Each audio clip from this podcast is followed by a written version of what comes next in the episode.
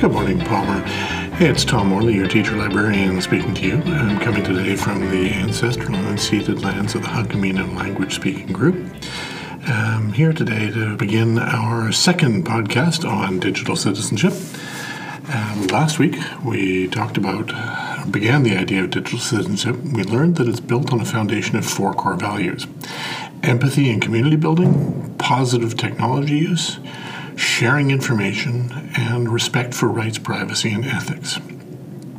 Now, those are great abstract concepts, but how does understanding that help us to interact with the digital world in which we all swim? Well, today we're going to begin unpacking uh, that that thought. Uh, in fact, we're going to begin unpacking and go back a little bit to really begin to understand the, the role of digital media. So we're going to step back to look at media literacy before we can look at digital literacy, which is going to be the foundation for talking about digital citizenship. So I'm going to start with talking about the media. And being an old English teacher, I like to define my terms. Often, this is a useful essay writing technique, by the way. Defining your terms lets you to set the ground rules for what you're discussing, and that helps you to focus both your and your reader's thinking. But that's enough essay writing advice thinking about the media, typically the media is used as a general term and it's meant used to mean methods of mass communication. So it wasn't meant to mean letter writing. It wasn't usually meant to include essay writing. It was meant to include um, communications that would reach a wide ranging audience. Now, historically, that meant broadcasting, typically radio and television, but mostly in the form of news and current events shows, and publishing, typically newspapers and magazines, because these were how important information was disseminated. And this goes all the way back to the 1700s when they were first beginning to introduce newspapers and broadsheets and dailies and so on. Now, it can be argued that this is a narrow definition of media, and it should be included expanded to include movies, music, and television entertainment shows. Insofar as these forms of communication, they are communications, they also carry important information in the sense that they reflect society back to itself and they embed or challenge societal norms and values. For example, and I'm not going to argue that rock and roll music stopped the Vietnam War. However, Buffy Sainte-Marie's song, The Universal Soldier, or Country Joe McDonald's song, What Are We Fighting For, challenged the mainstream government messaging about the Vietnam War in ways that were just as compelling and perhaps a lot more memorable than a news report. So, yeah, you can see how they can be argued. This sounds pretty obvious. But understanding this is going to have some major implications for the changing landscape that eventually leads to digital me- digital media, and then for how we understand digital media literacy. now, one of the major and often overlooked changes to the media landscape that took place over the course of the 20th century is the growth of public involvement in and engagement with the media. At the start of the century, in truth, for most of the century, media were largely top down structures. Somebody at a corporate or national board office decided what the, the communication was going to be, and they shifted that down to the, the consumers.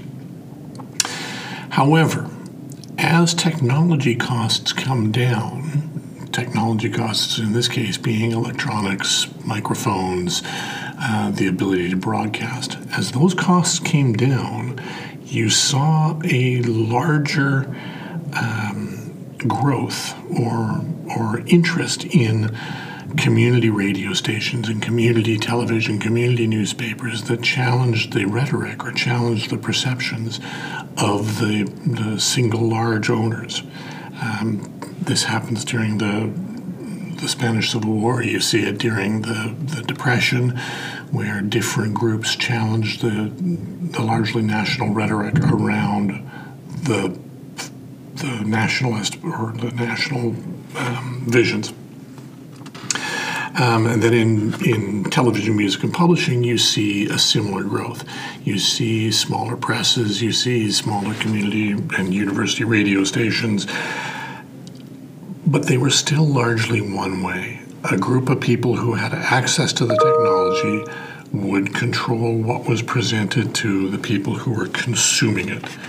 There was a small element of um, community engagement when people would uh, write in, but people weren't directly interacting with the media.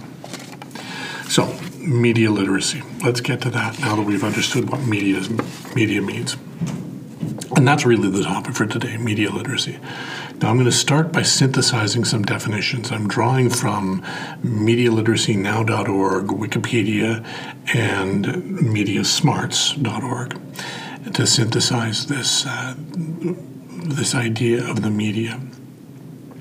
And media literacy, according to these sources, refers to being able to understand media messages and the systems in which they exist being able to assess how media messages influence our thoughts, feelings, and behaviors, to thoughtfully create a variety of media, and to be able to take action using the power of information and communication to effect change in the world.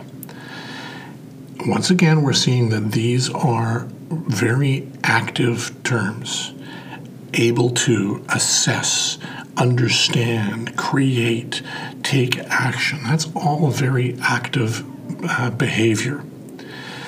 So, all of this, being a really media media literate person, means you have to be actively engaged. You can't just be a passive receiver of this stuff. And if we're going to be creators, then we really need to confront some key truths about the media. I'm going to list them off and then I'm going to deal with them individually. Those key truths are this number one, all media are constructions. Number two, media have commercial implications. Three, audiences negotiate meaning. Four, media have social and political implications. Five, each medium has a unique aesthetic form. So now I'm going to spend a little bit of time unpacking this, and then in the next episode, we'll come to talking about digital media literacy. And hopefully, this will make it all easier to do. So let's begin with number one media are constructions. So, stepping back when we think about the construction industry, we normally think about building sites. We think about concrete, engineers, architects, and we take it for granted that buildings are planned and purpose built that they are safe to inhabit, and that someone has inspected them, or that builders are well regulated. We don't th- typically think of the media that way. We don't think of it as being built or being um, regulated. But obviously, someone, or more likely a number of people, constructs a news article. They don't make it up out of thin air, with some exceptions, the, the, the QAnon apparently. But media is constructed in the sense that people put their reports together from sources, from reporters, from events that happen out in the real world. They construct them uh, in that sense. And it doesn't matter whether that's on radio, television, or in the newspaper. And we need to take some time to think about what that means. Everything in the media is constructed, is put together by a group of people from a variety of sources. So we need to think about perhaps what are some of the things that are lost when we don't think about the media being put together. When we don't think about it as being put together, we miss the thoughts that people have intentionally chosen to include some things and to leave out others. They have intentionally chosen to f- focus on one form rather than another. People don't build things just for the hell of it. They only put the time and effort into building something if they have a purpose in mind. So we always need to ask the question when we look at the media what is their purpose? What are they trying to do? And so people, when they're designing media, always have that purpose in their minds as well, especially with the large corporations, media corporations since that's mainly what the media is, it's a corporation or a, a national, nationally sponsored uh, organization that is going to purvey national news. They have a purpose. They are formed with, with uh, the intention to perhaps inform and so on. But corporations at their at their root have only one primary legal purpose, and that is to make money for their investors. This actually, if they're a corporate corporation and they're incorporated on the, the Corporations Act, I believe is their primary purpose. Their primary um, legal obligation is to provide a return on investment to their investors. Um, that may not be quite true for a, a, national organization like the CBC, but I have my doubts about that as well. I'm not a, a conspiracy theorist. Corporations may have visions, goals, or mission statements, but if they're not providing a return on investment, they will not survive. So, why does this matter? Well, it means we always always have to ask the question: How is what they have constructed and what they are showing us? How is that helping them to fulfill their legal obligation to provide a return to their investors? And that brings us to the idea that there is a commercial implication. You see it obviously in the mainstream media. Mainstream media has advertising, and advertising is what pays for the mainstream media. And that's part of how they return to their investors. And that also means that when they are putting together their productions, when they're putting together a television show or a news broadcast, they have to think about how is this getting eye, eyeballs onto the the broadcast? How is it getting the ad revenue that is going to bring in those dollars? And then we have to think about elements like the what are the interactions between the board of governors and the, the, the investors and how are they influencing the direction of the of the media all media stations will say that their newsrooms are independent and so on, and they, I honestly believe that the reporters and so on are trying to be as independent as possible. But there is still an editorial board, and the editorial board is responsible to the board of directors. This brings us to the next idea, um, which is that audiences negotiate meaning. It most of us like to think that, as the X Files said, the truth is out there, that everyone who sees the media will understand the same truth. But this simply isn't true. Apart from things like gravity and the speed of light, these physical constants in the real world, meaning or truth of any human construction is subject to negotiation. When I was in university many years ago, we learned that the meaning of a communication is dependent on the interactions or perceptions between three forces the author, the audience, and the medium in which the message is located.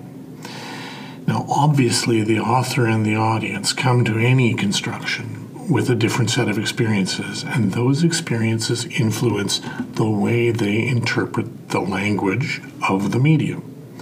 And the medium itself comes from a historical context. There is a history around how that medium has been used how that medium creates a meaning and what it, what constitutes meaning within that mess within that medium.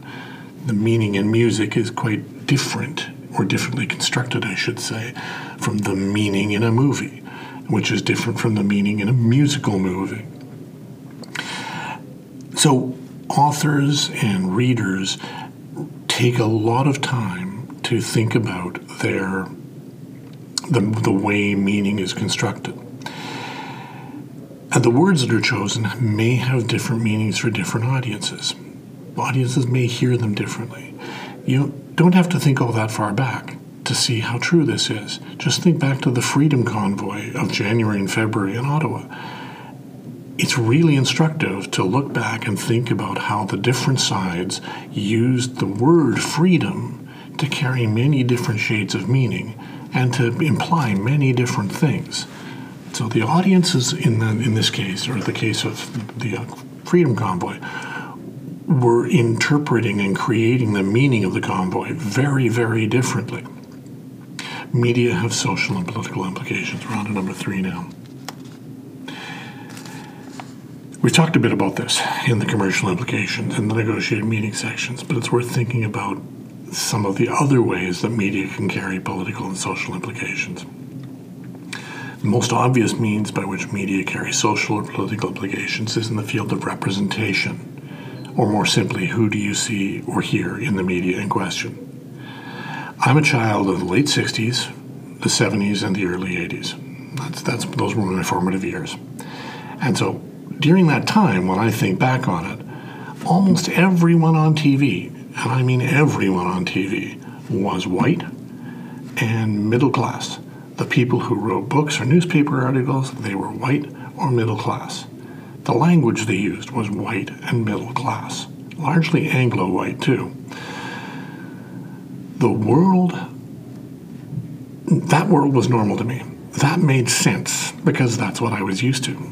But when I stop and think about it, that was not normal to the Chan kids who were around the corner from us or to the Hussein child who was up the street. And it's taken me years to understand that among the many other implications of who was shown on the television at that time in my childhood media, among those many implications is that for people who weren't like me, white, middle class, educated, well, they were absent, and by being absent, they were being told that they didn't matter in society.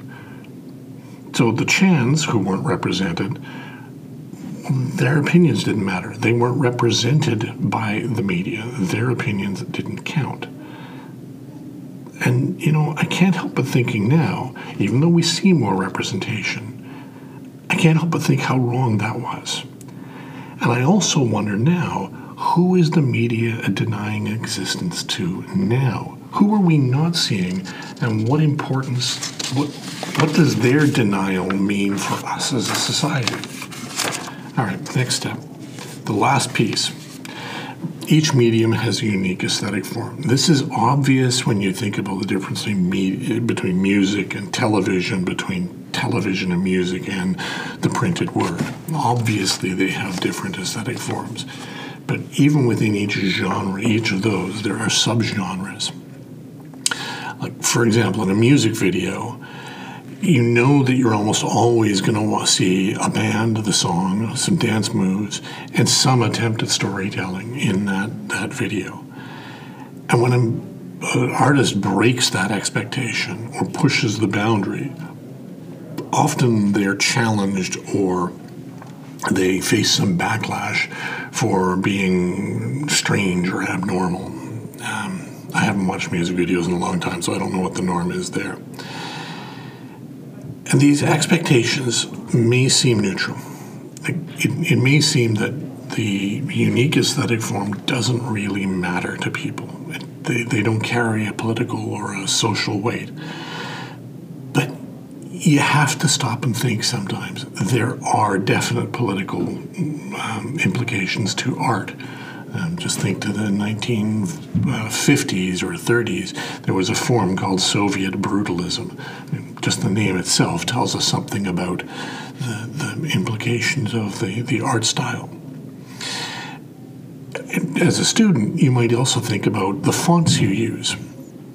Most of us think about which font is going to cram in the most words on a single page, so you can, you know, meet your deadline or get as many words onto your onto your paper when you're only allowed one paper. By the way, I think it's Times New Roman 12 point. But if you're sub- on another level, if you're submitting an English paper and you write in Comic Sans, well, your English teacher may look at that and go, "That's not a great choice," because Comic Sans suggests childishness and a lack of um, seriousness. That may not be too bad. It may be something they can forgive. But there is a more serious implication. Some fonts are actually associated with um, more grotesque periods of our history. Um, for example, there is a font, um, I can't quite remember the name of it, but there is a font, particular style of font, that is associated with the Nazi Party of the 1930s and is often used by right wing groups today. So choosing to write in that those fonts carries an implication in itself that you are a member or you are perhaps associated with or sympathetic to those values of the those those organizations. All right, I'm going on a long way. This is a lot to think about, so I'm going to start wrapping this up. What are my key takeaways for you this week? Most importantly, like citizenship before this, I want you to remember that media literacy is an active concept. Someone who is media literate negotiates meaning. They unpack what the political, social, and commercial implications of a communication are. They examine the aesthetic forms to understand how they're located in a historical context and what it means to them. On a different level, someone who is media literate is also using the media in a conscious way to affect the change in the world. This is straight from the definition. If you're not responding to the media to take action in the world, you're passive and you're not. You're not being literate. You're being a, a receptacle into which ideas are poured. So that means you need to be engaging with the media and perhaps creating your own media. And next, even if we are talking about so called legacy media, it is a much larger field than just newspapers and television shows, which is what most people seem to think about. And although I haven't focused on it yet, very much yet, these concepts have real consequences for those for you and those around you. All right, I think that's more than enough today. Next time, I'm going to begin unpacking the idea of digital media literacy. I'm going to slow it down. I'm, well, I'm at 22 minutes now. I think that's too long. And we're going to try and focus on one concept at a time and really keep an eye on how that influences you. So that's it for today. Um, I'll put a tweet out when the next one comes out. I hope you uh, stay well and go well. Talk to you later.